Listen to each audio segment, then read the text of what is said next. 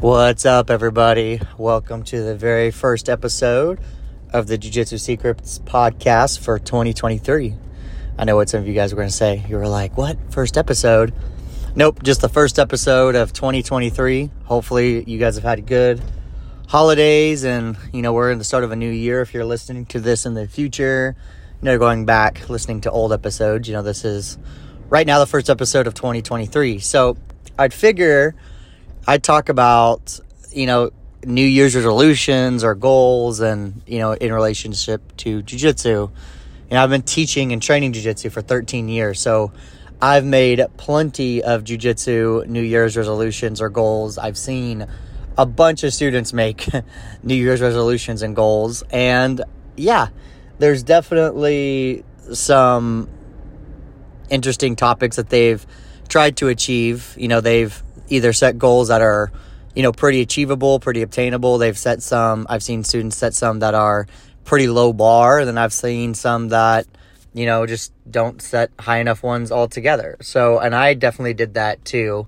So I'll tell you guys just from my personal account some of the goals that I had and if I failed or if I accomplished them or, or whatever. So I've always been really big into setting goals. I don't know, maybe because I have a fitness background and everyone in the fitness world, if you guys don't know, if you go to any kind of big box gym, there will always be like everyone's making New Year's resolutions, you know, to get stronger, to get healthier, to lose weight, all this stuff. So usually the first of the year is when that turns over. Um, at least in jujitsu, just speaking of gyms, it that kind of happens. Um, you know, I've been helping running a gym for for a long time, and we do get an uptick in you know, attendance when the new year starts. But mainly it's not from new people, it's from students who have like taken time off.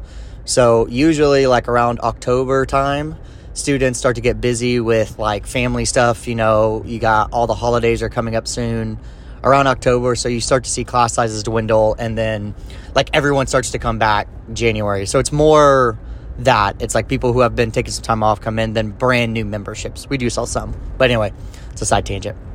So, um, you know, I always would start to do that with, you know, my jujitsu stuff too. I would set goals or whatever. So, some of the goals that I set, if I'll just start at, at each belt, I remember at white belt, um, when I first started training, I started training around like the fall time. So, then whenever I got to the new year, I was like, man, I wanted to become a blue belt. And I absolutely failed at that goal. Um, it took me about two years to get to blue belt. Now I was in college, but I said I just wanted to become a blue belt, but I didn't really have a plan to become a blue belt. I didn't really know why. I didn't know how I was going to accomplish it. I just said I wanted to be a blue belt, and at white belt, I absolutely failed that. But then I did end up getting my blue belt. It was just later. I just didn't achieve it by that year that I said. And then I remember one year as a blue belt, I said that I wanted to compete so many times. And I did that. I accomplished that. I competed like four times because my idea was like once a quarter. So I competed four times and I was very happy that I did that. And actually, what it did though is it made me realize like how like little competition meant to me. And so it was kind of cool because I kind of got that out of my system and I was growing at becoming an instructor. So I thought that was cool that I you know, accomplished a goal, but then realized that that's not like a long term goal of mine to become a, com- a competition person. It was to become an instructor and start to teach. So I was super happy about that.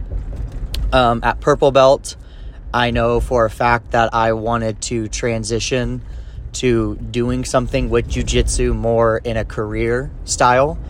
So I wanted to basically become more of a full time instructor um, I was teaching more private lessons and I was trying to figure out a way to integrate that into my work life. And so I did that a lot more.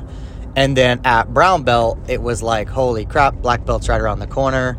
I just wanted to make sure a lot of my techniques and everything were sharp enough to become a black belt. And that's very hard to do because there's no really in metric for that. It's, it's, it's very tough to determine that. So those are just a little bit of goals that I had. You know, I, I failed at some, I accomplished at some, I, I didn't accomplish everything that I wanted to.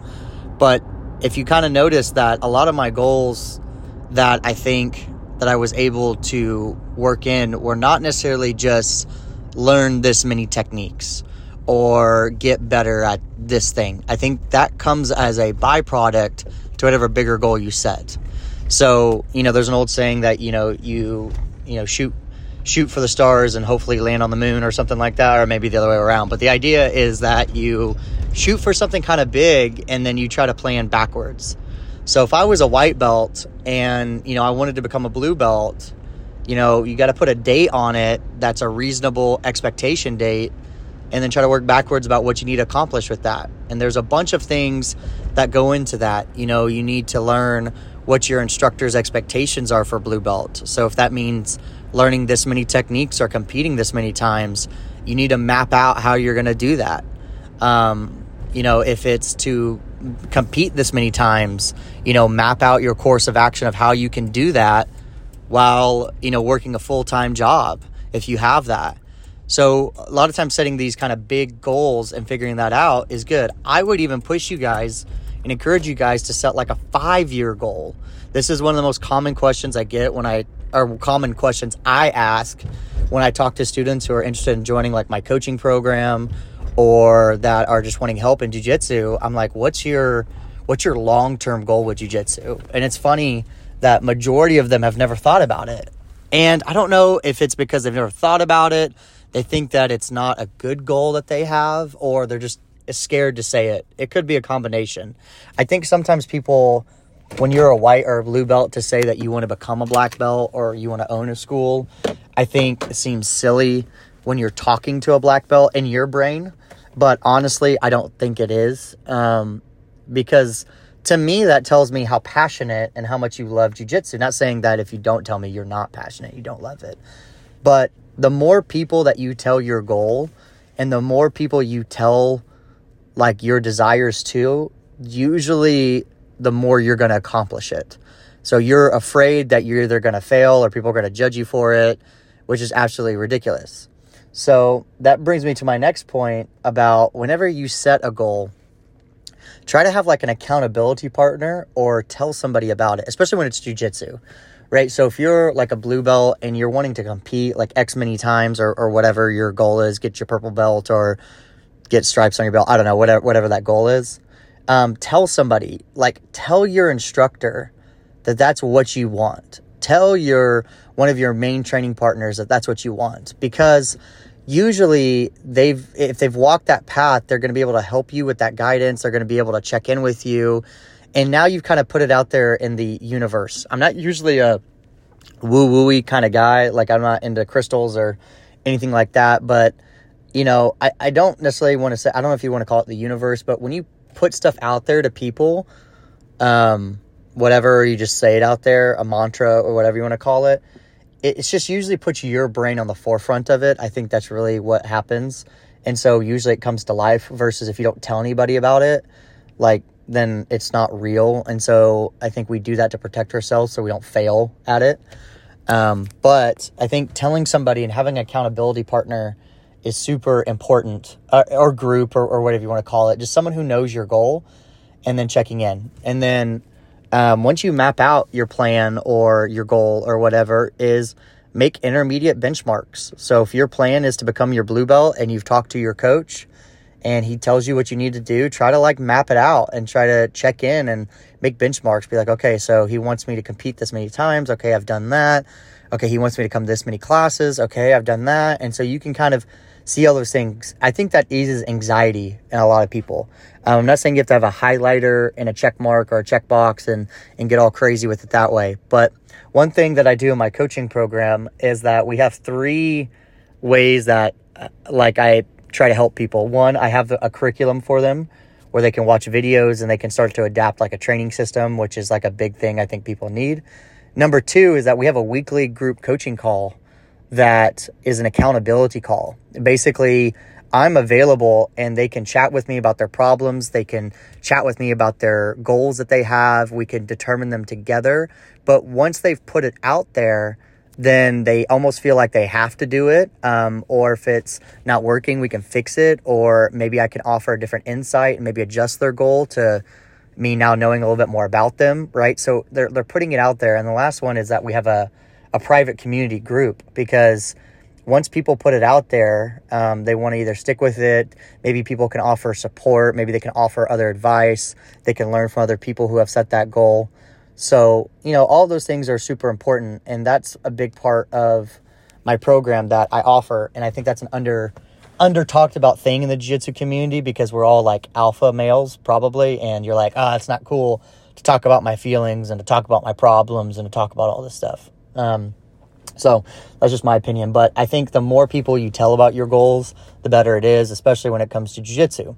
Now obviously i am a big believer of the smart goal system. If you guys are in corporate world or ever studied any of, any of that kind of stuff then that's true. You know make it like uh, simplistic you know measurable uh, realistic, achievable, all that kind of stuff.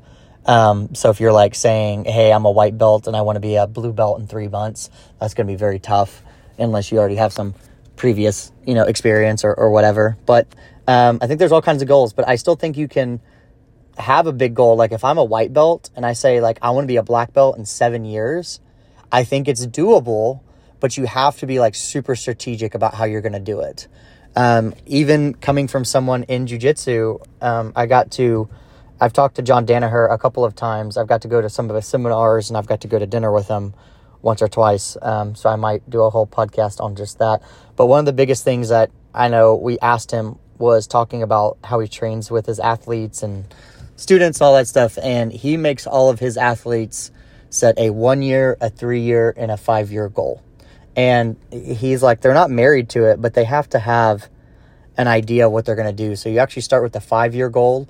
Then you say, okay, what do I, how do I accomplish this in five years? And usually there's going to be intermediate steps. Okay, in three years and then in one year. I think that's a really good idea. I think that's a good idea for life.